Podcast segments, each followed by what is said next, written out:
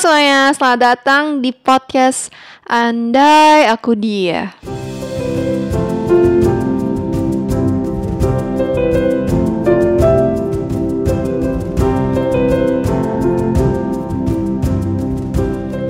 Nama aku Audi, aku asal Surabaya. Statusku sekarang aku mahasiswi di salah satu kampus di Jawa Barat. Uh, statusnya masih mahasiswi baru. Um, sekarang sih aku masih uh, tinggal di Surabaya karena kan masih pandemi dan masih online class ya. Masih uh, apa PJJ, pembelajaran jarak jauh. Jadi aku masih nggak tahu kapan aku bisa pindah ke sana ke Jawa Barat mungkin Januari atau mungkin kapan pun itu kalau aku bisa. Oke, okay. um, kenapa podcast ini aku kasih nama Andai Aku Dia? Karena aslinya itu aku tuh cuman pingin nge kayak mencurahkan keresahanku tentang diriku yang sering banget mengeluarkan kalimat andai aku dia di kalimat di di di kepalaku. Jadi kayak kalimat andai aku dia itu andai aku si A, andai aku B, andai aku C, itu tuh sering banget muncul di kepala aku apalagi kalau misalnya kayak uh, sekolah offline ya, di mana kita tuh sering banget ketemu teman-teman dan aku tuh sering banget kayak ngelihat satu temenku, aku tatap dia agak lama, terus aku pasti dalam pikiranku pikir kayak andai aku dia, karena yang aku nilai dari dia ini, dari temanku ini si A ini, itu tuh dari penampilan fisiknya, dari kepintarannya, prestasinya, dari um, mungkin keluarganya yang lumayan kaya berada gitu kan. Jadi kayak muncul kalimat itu andai aku dia coba aja aku aku jadi dia pasti kayak hidupku lebih enak kayak gitu jadi kayak uh, podcast ini bakalan banyak berisi tentang keresahan keresahanku dan keluhan-keluhanku tentang aku tuh pingin banget jadi seseorang lain. Oke, okay. di episode pertama ini aku akan menceritakan tentang um, dari masa SD sih aslinya. Waktu aku SD tuh aku sekolah di SD swasta. Uh, untuk latar belakangku aku datang dari keluarga yang sederhana ya teman-teman. Jadi um, keluarga gue bukan keluarga yang kaya banget yang crazy rich Surabaya bukan ya. Jadi aku datang dari keluarga yang sederhana tapi ya ya bercukup berkecukupan lah. Jadi uh, aku waktu SD sekolah di situ di SD salah satu SD yang bagus di Surabaya SD swasta. Dan karena mungkin aku sekolahnya di SD swasta, jadi aku melihat teman-temanku adalah uh, anak-anak uh, yang datang dari keluarga yang berkecukupan bahkan bisa dibilang banyak yang lebih dari berkecukupan which is anak-anak sultan.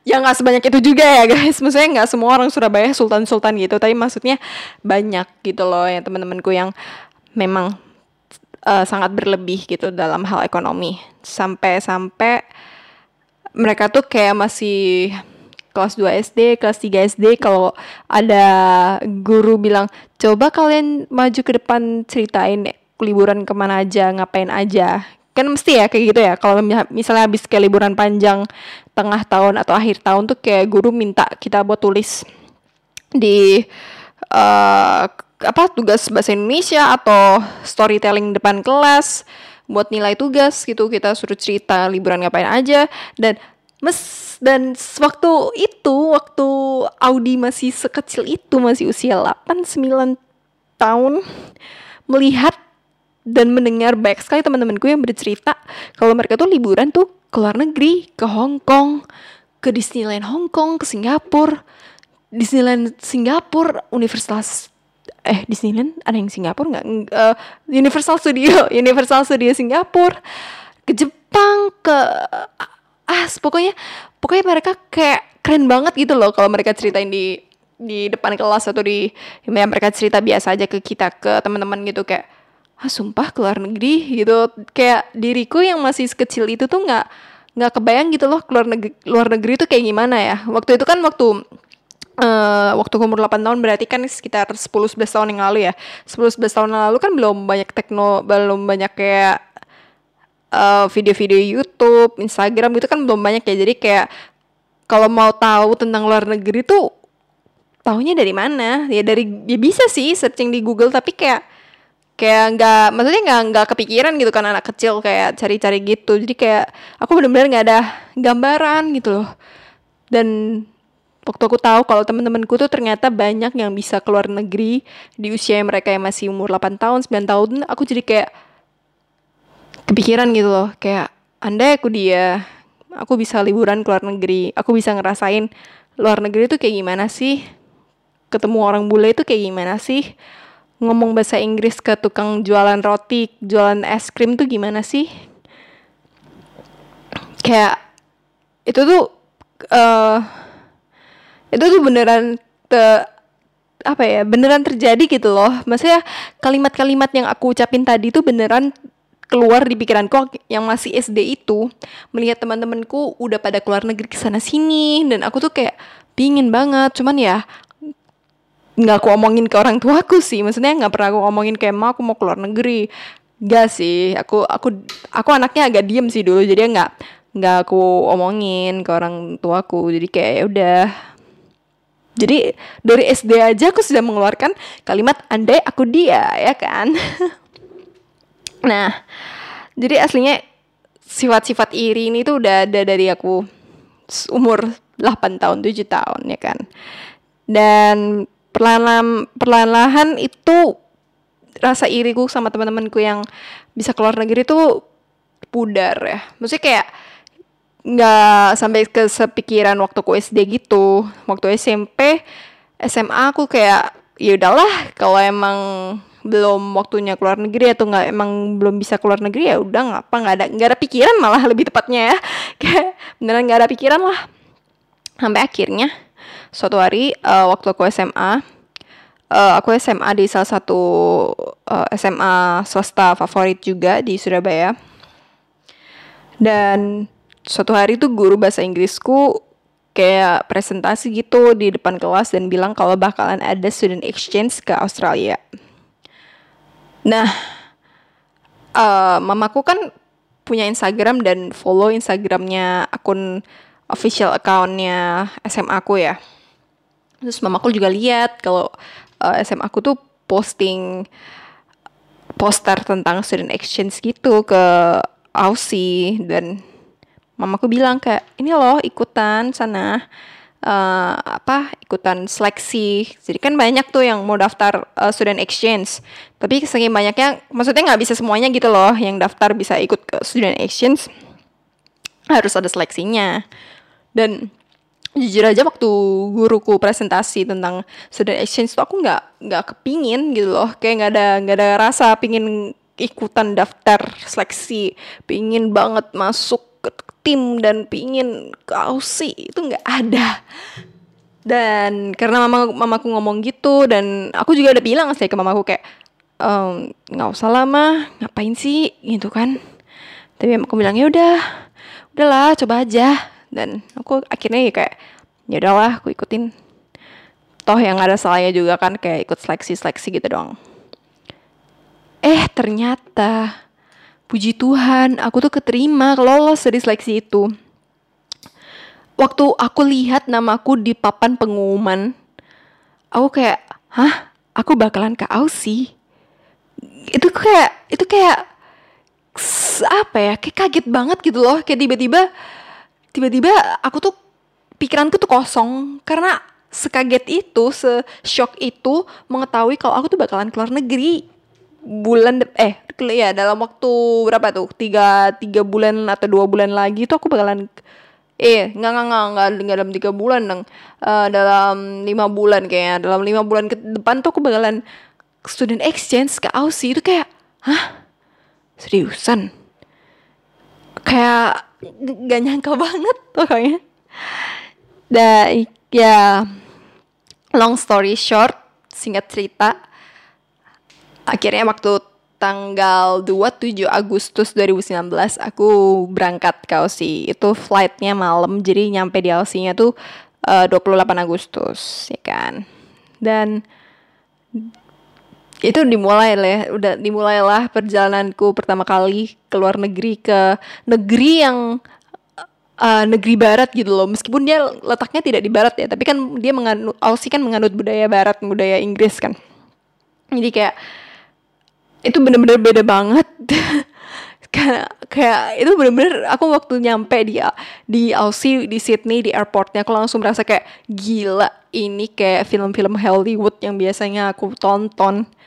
Kayak pemandangannya orang-orangnya orang-orangnya bule-bule tinggi-tinggi putih mancung-mancung rambutnya blonde-blonde. Itu kayak oh ya ampun ini bener-bener beda banget. Ini bener dan kayak sontak aku tuh waktu nyampe di bandaranya Sydney aku langsung kayak kayak keinget gitu loh. Aslinya ini tuh yang ku mauin waktu aku kecil sih waktu aku SD aku tuh pingin banget ngerasain ini dan puji Tuhan ya aku bisa ternyata beneran bisa ngerasain. Dan sesenang itu aku waktu student exchange apalagi waktu apalagi karena student exchange aku tinggalnya di rumah orang kan. Jadi kayak semakin tambah lagi ngerasain hidup orang barat. Kayak gimana? Kayak bener-bener aku tuh waktu waktu student exchange dan tinggal di house parentku di orang tu apa di rumah orang tuaku yang di Aussie itu aku bener-bener ngerasain kayak gila aku berasa kayak pemeran aktris film Hollywood yang tinggal di rumah modern kayak bule dan rumahnya dan rumahnya tuh kayak bener-bener kayak bener-bener di luar negeri banget. Ya iya sih emang ini di luar negeri gitu loh. Jadi kayak emang bener seseneng itu gitu kan. Nah apakah rasa syukur itu berhenti di situ? Maksudnya apakah ber, apakah kalimat andai aku dia itu bakalan hilang setelah aku mendapatkan apa yang aku mau waktu SD ini ya? Ternyata tuh enggak. Ternyata malah nambah kalimat itu. Maksudnya malah aku tuh jadi keluar lagi kalimat andai aku dia. Kalimat ini tuh keluar waktu uh, aku dinner dinner di rumah orang tua aku ini di house parentku. Kan dia dia uh, nama orang tua aku Liam sama Pita. Terus anak-anaknya ada namanya Jack, Paddy sama Billy. Tiga cowok. Mereka masih SMP SD gitu. Waktu dinner aku ngeliat si Paddy si Jack si Billy anak-anak ini yang masih SMP SD ini aku ngeliat. Dan dalam hatiku aku bilang andai aku dia. Andai aku lahir di negara ini, di negara Aussie ini. Andai aku lahir di orang lahir dari orang tua yang punya rumah sebagus ini, rumah yang punya halaman berkali-kali lipat lebih besar daripada rumahnya. Rumahnya Pedi ini tuh ada lapangan basket, ada lapangan tenis, ada lapangan baseball, ada lahan buat bercocok tanam, ada lahan buat trampolin, ada kolam renang, di depan rumahnya ada lahan lagi buat nanam pohon-pohon. Kayak segede itu rumahnya. Jadi aku kayak keluar lagi kalimat itu andai aku dia. Coba aja aku tuh dilahirin dari, dari keluarganya Lima sama Pita ini mungkin hidupku bakalan bahagia banget sih. Karena karena mereka terlihat kayak bahagia gitu loh. Tapi setelah aku maksudnya itu kan kejadian sudah setahun lalu ya jadi kayak aku udah banyak merenungkan uh, hal itu aslinya. Udah kayak banyak aku pikirin lagi. Itu ternyata yang ku dapetin itu um, sering kali aku tuh terlalu sering menilai orang. Terlalu sering menilai kebahagiaan orang itu hanya sepintas. Maksudnya kayak oke okay, mereka emang rumahnya uh, keren ya. Punya lapangan yang gede gitu. Mobilnya ada dua ada kolam renang dan pokoknya mereka sangat berkecukup berkecukupan. Memang mereka kelihatan kayak gitu tapi kayak aku nggak nggak tahu kan aslinya mereka itu what they've been through kan aku nggak tahu gitu loh. Maksudnya latar belakangnya mereka kayak gimana gimana caranya mereka bisa sampai titik situ dan uh, dan meskipun Pita dan Liam itu uh, berada di apa ya di keadaan keluarga yang sudah terlihat bahagia buat aku belum tentu mereka bahagia ya kan? Kayak baik banget kan kejadian-kejadian di mana kita tuh uh, apa yang kita lihat dari orang itu belum tentu orang itu kayak gitu. Sering banget kan kayak gitu. Karena kita semua orang itu dari yang aku perhatiin semua orang tuh pakai topeng. Mau sejujur apa pun dia tuh pasti dia tuh pakai topeng. Karena nggak mungkin semua hal keburukan dan kesedihannya dia di masa lalu ataupun di masa kini itu nggak mungkin dia keluarin semuanya ke orang-orang. Ke orang terdekat aja belum tentu diceritain. Apalagi ke orang-orang baru kayak aku ini kan yang waktu itu datang ke rumahnya Pita dan Lim. Jadi kayak aslinya buat bersyukur tuh susah banget ya. Karena di atas langit masih ada langit. Dan dan untuk bersyukur itu masih jadi PR besar buat aku. Dan mungkin juga buat teman-teman yang dengerin ini. Karena gimana ya? Menurutku gak bakalan bisa kita berhenti membandingkan diri kita sama orang-orang karena pasti akan selalu ada aja orang-orang yang lebih baik, lebih kaya, lebih pinter, lebih cantik, lebih ganteng, ya kan? Da dan dan aku tahu kalau misalnya bersyukur itu tidak semudah kita ucapin kayak ah lu nggak bersyukur, coba deh lu bersyukur lebih deh. Tapi kayak gimana sih aslinya kita tuh bersyukur? Kayak apa yang harus kita lakuin sampai kita merasakan bahwa oke okay, gue udah bersyukur ini. Oke okay, aku udah udah bersyukur.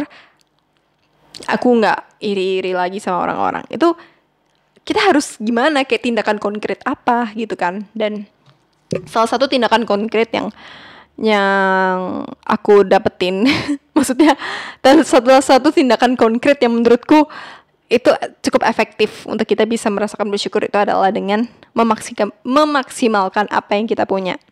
Misalnya kita punya laptop, kita maksimalin laptop kita buat kita belajar, um, on online class, pembelajaran jarak jauh, untuk berkoneksi dengan banyak orang, atau untuk jadi content creator, bisa ngasilin uang, atau jualan online, jualan barang-barang di online shop gitu kan. Mem kita perlu memaksimalkan apa yang kita punya Gak harus barang ya. Maksudnya kayak gak harus laptop HP mobil motor apa pun itu gak gak harus berupa materi dan fisik seperti itu. Tapi bisa juga orang-orang terdekat. Misalnya kalian masih punya mama papa punya kakak punya kak adik punya nenek punya sepupu punya uh, pacar punya teman punya sahabat itu maksimalin mereka. Maksimalin waktu kalian sama mereka karena kita juga nggak tahu kan kayak kayak apa yang terjadi di depan antara aku dan sahabatku antara aku dan orang tuaku antara aku dan kakakku tuh kita nggak pernah tahu kan.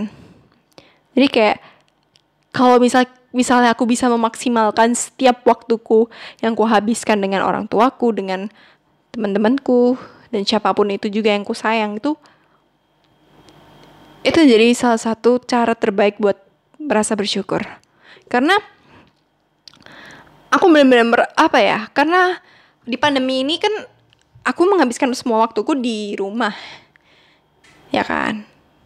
Jadi terus aku berasa kayak apa ya yang bisa aku syukurin? Aku cuma di rumah aja setiap hari kegiatanku cuma tidur makan mandi tidur makan mandi. Ya kan? Dan setelah aku pikir-pikir lagi kayak aku masih punya mama papa kok. Aku masih punya kakak yang ada di satu atap sama aku dan masih bisa aku ajak ngobrol aku ajak bercanda. Jadi kayaknya aku harus mensyukuri mereka sih. Mensyukuri bahwa kenyataannya kita tuh masih ad saling ada dan saling menyayangi. Jadi dari situ aku jadi aslinya pandemi ini juga membawa um, suatu dampak positif ya buat aku. Di mana aku bisa melihat sisi lain dari kehidupan gue ini yang bisa aku syukuri dan sisi itu sangat sederhana gitu loh. Maksudnya kan sederhana sederhana banget ya.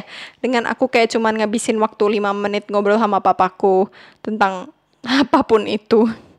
Dan aku bisa merasa bersyukur banget. Itu kayak sederhana banget gak sih?